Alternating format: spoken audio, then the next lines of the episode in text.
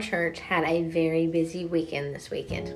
We had a youth service on Friday night and then a block party on Saturday. And then Sunday, instead of our usual 10 a.m. service, we had a 2 p.m. service. Well, I don't know if you know anything about 2 p.m. and preschoolers, but that's getting close to nap time. So we get to church and everything is going okay. Um, all my kids, I got them ready and we got to church on time and the music starts. And if you've never been to an apostolic church, you definitely need to go.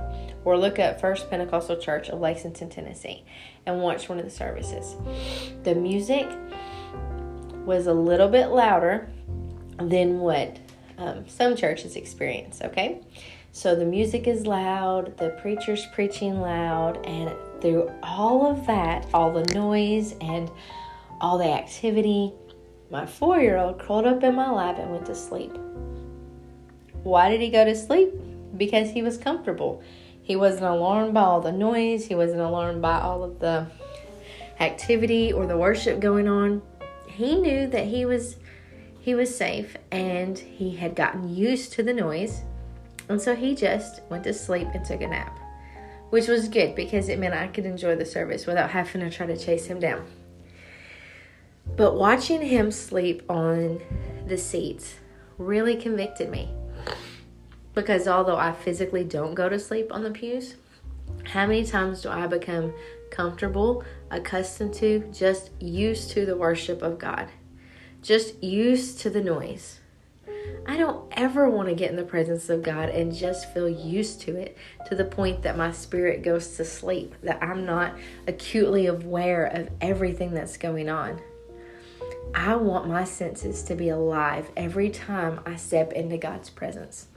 I don't want there to be a time when I feel comfortable enough, unaware enough, I can just drift off to sleep, physically or spiritually.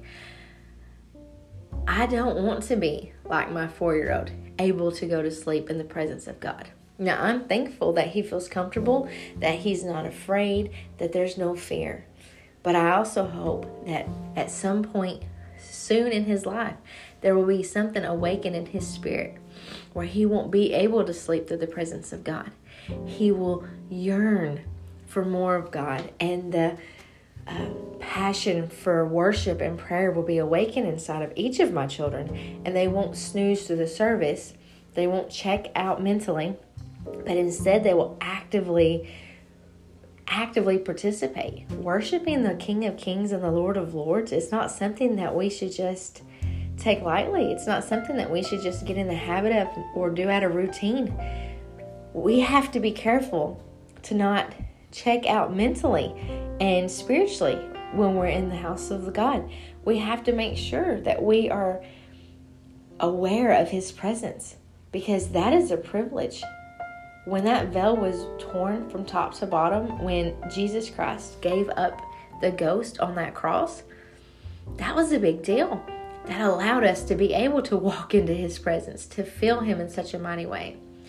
So it just made me want to pray that much more and ask God to make sure I do not sleep spiritually, not only in church, but in my day to day life.